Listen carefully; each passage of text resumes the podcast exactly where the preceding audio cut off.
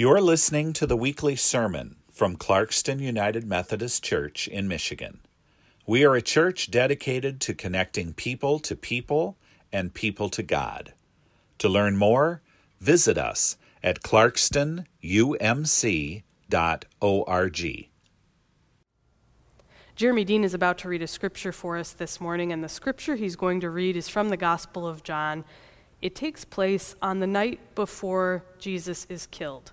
This is one of those significant final moments that Jesus shares with his disciples, his closest friends and followers, that really points us in the direction of what it means to be a follower of Jesus Christ.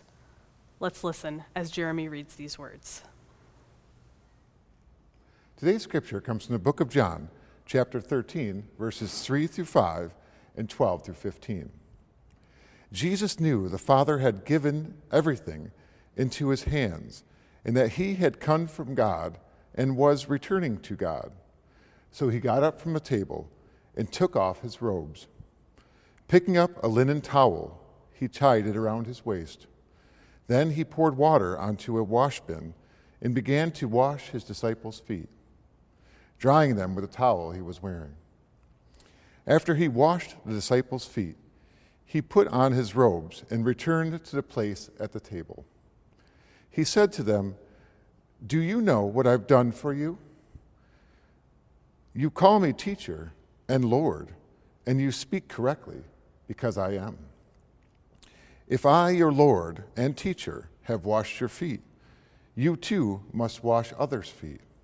I have given you an example, just as I have done, you also must do. The word of God for the people of God. Thanks be to God. Please join me in an attitude of prayer. Holy God, may the words of my mouth and the meditations of our hearts be pleasing and acceptable to you.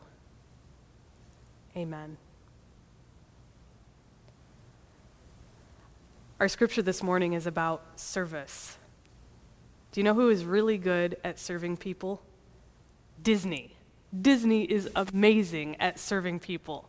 Now, I know that there are people who take what almost seem like pilgrimages every year to Disney World, and that's not me. But I sort of get it. I went to Disney World a few years ago with my grandma and with the rest of my family. And I have to say, if you are a customer at Disney World, they think about every possible thing that might help make your stay more enjoyable. They think of everything. You can upgrade, for example, and get a wristband that you wear. And the wristband acts as admission to your hotel or admission to the parks. You can charge things like food and souvenirs on the wristband. It is incredibly convenient. It's almost magical, which is their whole tagline, right? And not only that, if you purchase something in one of the parks, like the Magic Kingdom, let's say, and you're staying at a Disney World hotel, somebody will take your purchase back to the hotel if that's something that you'd like. So you don't have to be carrying around your bag all day. Somebody will take that, and it will magically appear at your hotel for you to pick up. It is sort of nuts, the level to which people have thought through hospitality at Disney World. Everything about booking your stay at Disney World is intended to make a customer feel cared for. And honestly, they do a fantastic job for the right amount of money, almost anything can be taken care of for you when you're in the Disney theme park. Service and hospitality are inextricably linked at Disney World. You're welcomed, you're cared for in a multitude of ways, many of which overlap. And of course, Disney offers such amazing service because they want you to come back and they want you to have a great time and they want you to make great money or great memories, but of course, they also want to make money. And Jesus, on the other hand, offers service, served people just for the sake of it. No reward, no recognition, simply caring for people just because he wanted to. He felt compelled to, he felt called to. That's who he was. John 13 tells us that Jesus shared a final meal with his disciples, with his friends. He knew that he was about to die.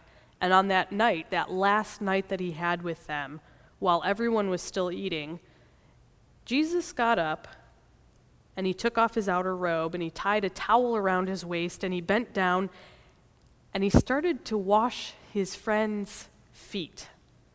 He started to wash their feet. Now, some of you probably remember that foot washing was a practice of hospitality in Jesus' time. It was a very common way to welcome guests. In fact, it was almost expected.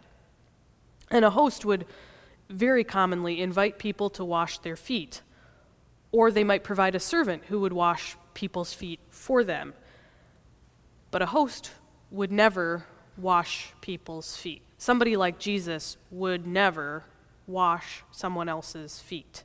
Jesus is jumping to do a task that is would have been considered far beneath him.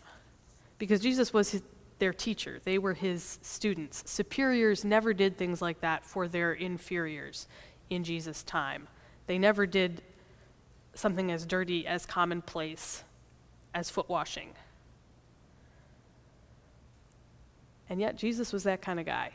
He served people, he cared for people.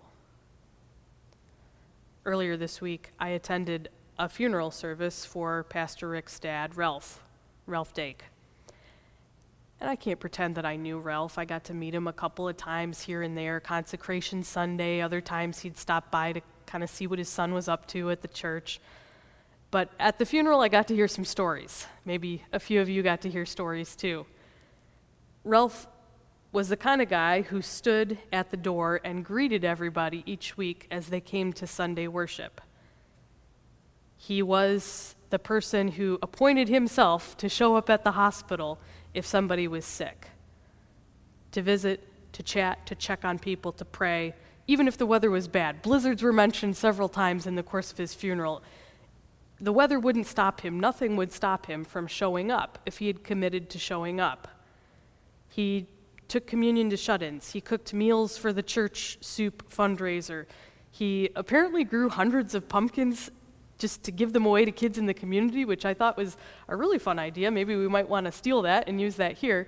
He was just a good guy who served his church faithfully, served Jesus faithfully. In short, Ralph served people, he cared for people. Perhaps it's not surprising that one of the most cherished titles that Ralph claimed in this life, according to those who spoke at his funeral, was Christian, a follower of Jesus. He clearly taught that kind of servant faith to his kids as well. In the course of the funeral, it was shared that Ralph's son, Jim, stood with him every single Sunday to greet people at the door, to hold the door open, to say welcome, to say hi, good to see you, glad you're here. And Jim, too, has had a long commitment to scouting, which is an organization that focuses on serving people, caring for people. So that covers Ralph and Jim, and uh, of course, you all know Rick. I've had the opportunity to listen as some of you have shared memories of Rick's ministry here at Clarkston. You've remembered some of the things he's said, some of the classes he's taught, memorable moments in worship. But it seems to me the memories that seem to have touched your hearts the most, that I hear you talk about again and again, have not been limited to those moments when he's been teaching or preaching or doing the more flashy stuff of ministry. What you all have talked about the most are those moments when Rick sat on the floor of the church nursery and talked with your kid, or moments when he showed up in a hospital room or at your home and just sat with you in the middle of a difficult time. What I heard you share over and over and over again were those moments when Rick listened to your stories, or prayed for your family, or offered acceptance when you weren't expecting it. Rick's nearing retirement now, and I know he'd love to be preaching to you today, but this is the week when he lost his dad, and that is something that would hit anybody extremely hard. And I'm privileged to, to preach for him today. One of the things that you all seem to remember and love about Rick are those moments of service, those moments in his ministry when he's cared for you, he's cared for this congregation. Of course, knowing Rick, you probably all know that he never would have okayed this sermon if he knew that I would be preaching and spending time talking about him and his ministry. And part of why Rick is a good leader, I think, is because he has managed to stay humble and act in confidence and lead us forward, but not really think that it's all about him. I mean, he's got his moments like we all do, but Rick's ministry has been about the church, and it's been about Jesus, and it's been about serving all of you, serving this community, serving Clarkston, and serving the United Methodist Church. In some cases, Rick's service to this place, to this ministry, has meant personal sacrifices. And he wouldn't talk about that stuff. Maybe he will, he's got two weeks left, but it's not always easy to serve as a leader. It's not always easy to take that position of humility and love and grace when not everybody sees eye to eye. There's no doubt that Ralph was a servant. Rick has been a servant to this congregation and will continue to be for the next two weeks. I don't want to pretend like he's gone yet. But the other thing you all need to know is Jesus gives this model of service, and part of why this congregation is healthy and remarkable is not just that you've had a senior pastor who has modeled service, but that so many of you know what it means to be servants to serve one another, to care for one another, to show love to one another. Now, some of you know Mary Knaus. She's the chair of our hospitality team here at church, and she has been working her tail off for the last few weeks to recruit people to stand by the door and greet others exactly the way Ralph and Jim did for so many years. Mary has been incredibly busy with things going on in her own life, Probably she's been a little bit stressed. I don't want to speak for her, but uh, she has faithfully shown up Sunday after Sunday for in person services here in the sanctuary to welcome those who are ready and feel safe returning to in person services. And I know she didn't do it because she thought she'd be mentioned in a sermon someday. I, I don't know. Uh, that she would like this kind of recognition anyway. Sorry, Mary. But if I had to guess, I would guess that Mary continues to show up like she does, faithfully week after week, dedicating, countless hours to making sure people are there at the door to greet all of you and have welcoming faces and uh, a spirit of hospitality. The reason she does all those things, it's got to be because she loves this church because she loves Jesus, because she loves all of you.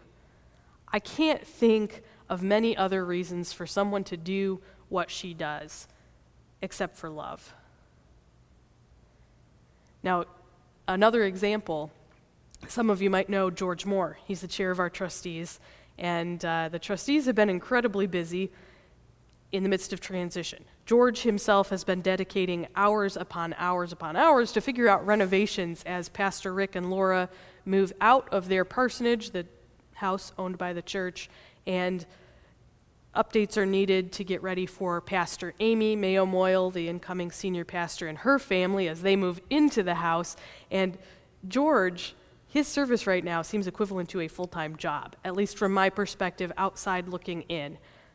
And he's doing service in the form of spreadsheets and the form of emails and the form of phone calls.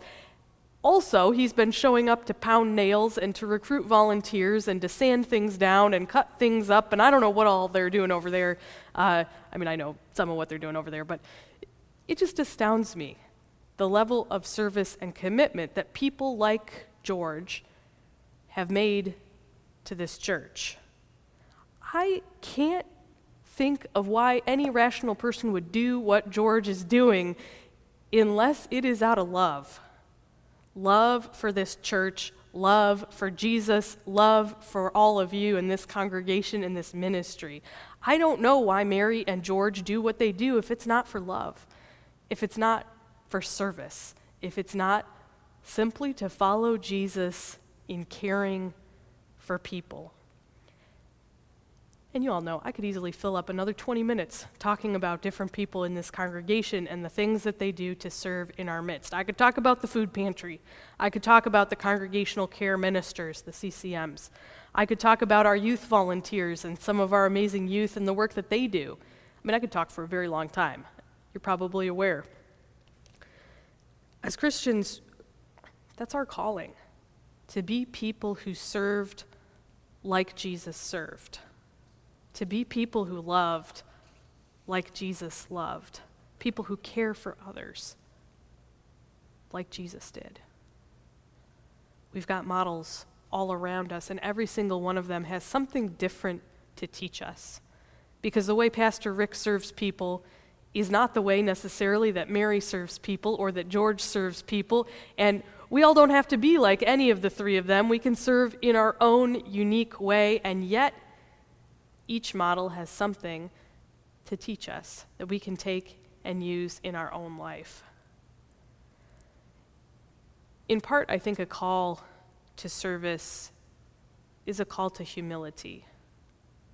Jesus is this wonderful teacher. He's a great prophet. He's the Son of God. He's God incarnate, God in human flesh. And there are all these amazing things that Jesus has done. He's the Alpha and the Omega, He's the beginning and the end, He's the way and the truth and the life. And in this moment in John's Gospel, we find him sitting on the floor, wrapped in a towel, washing grubby feet.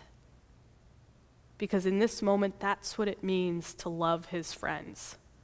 That's what it means to serve for Jesus.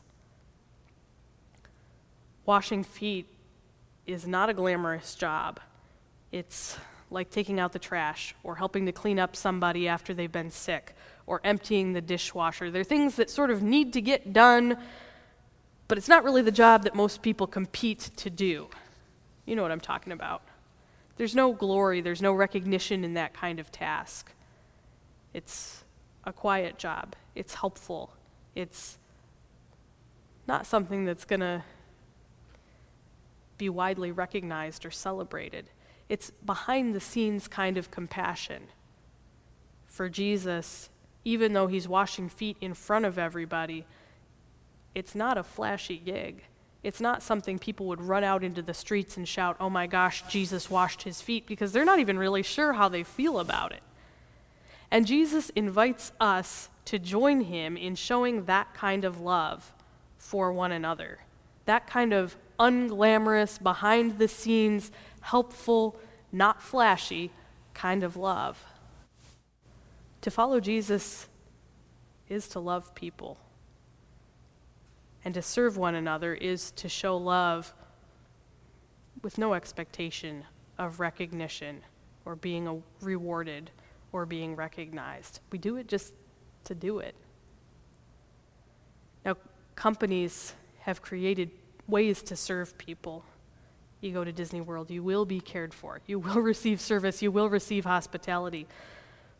But ultimately, for any company, whether it's Disney or anybody else, it's about money.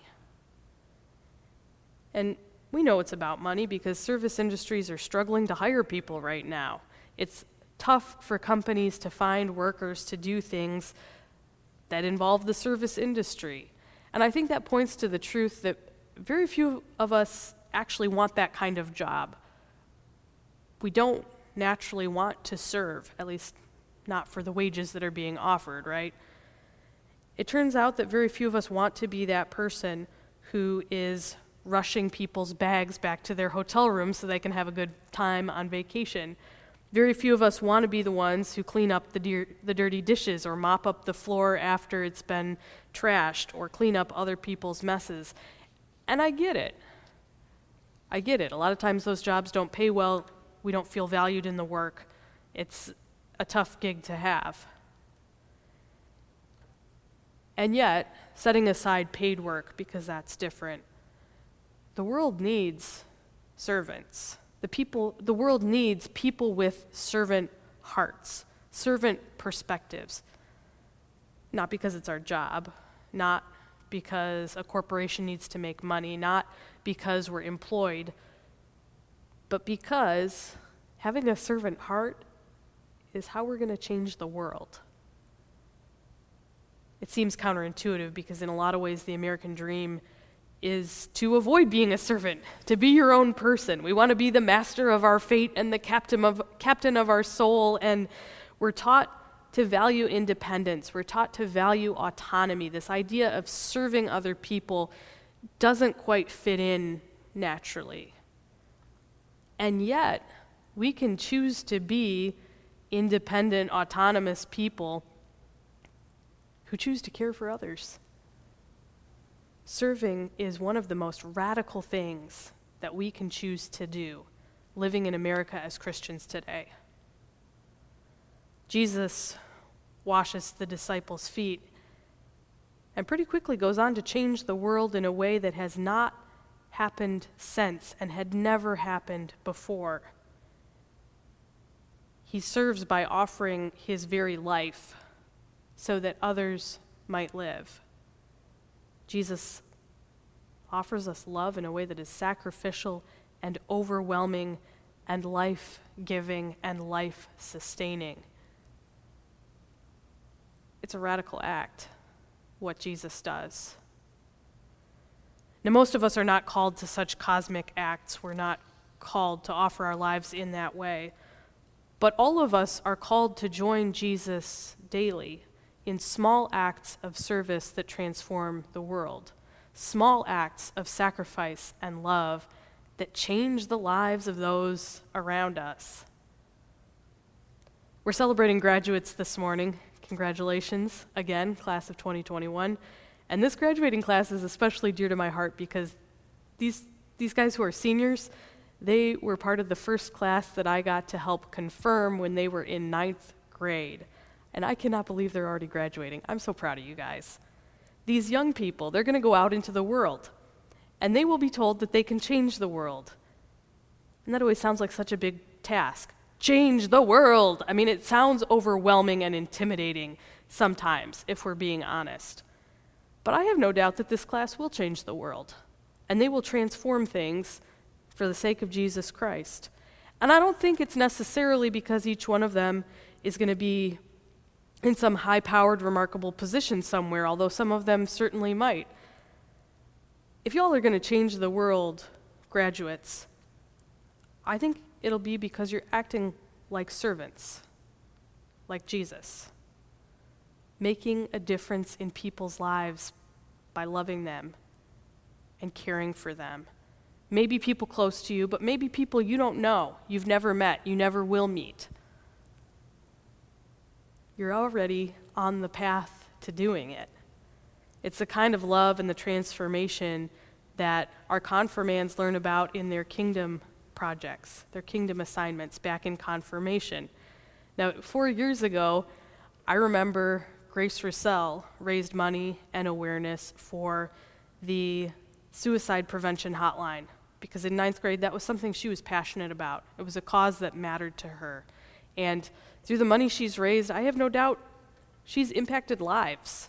She may even have saved a life through her kingdom assignment that she did.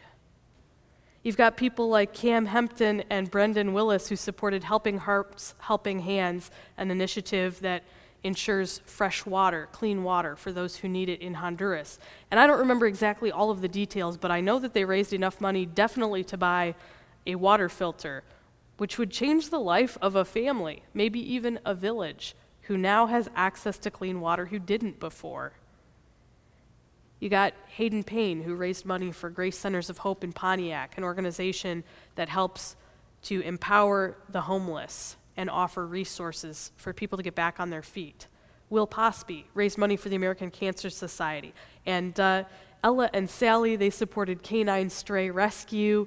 Kennedy Rusnell, she supported Dutton Farms, which empowers adults with special needs. Rachel Clemens, she raised for the Michigan Humane Society. These are awesome young people. They supported all these cool organizations. And they didn't have to be over 18 to do it. Ninth graders, ninth graders, you all did this four years ago. Think about the possibilities that are ahead of you now. These graduates have already shown us what it means to care for people, what it means to love people. The challenge is to continue being intentional about it, to follow Jesus not just when we feel like it, but every single day, every opportunity that we're given. Confirmation is long over for this particular graduating class, and it's easy for any of us to forget Jesus' invitation. Love like I have loved, serve like I have served, do this as I'm doing it. Follow this model for others. So, graduates and all of us, let's not forget to center other people today.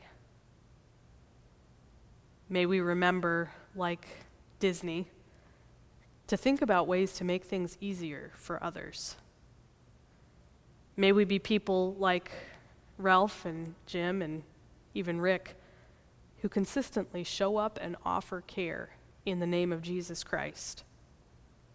May we be people like Mary or George here at church who give their time and their talents to benefit others, to benefit this ministry. May we be people like Jesus who offer unconditional love without expecting anything in return. And may we be people who hope and trust that small acts of service can transform the world. May we, lear- may we love and may we serve without limits today and every day. Amen. You've been listening to the weekly sermon from Clarkston United Methodist Church in Michigan. We are a church dedicated to connecting people to people and people to God. To learn more, visit us at clarkstonumc.org.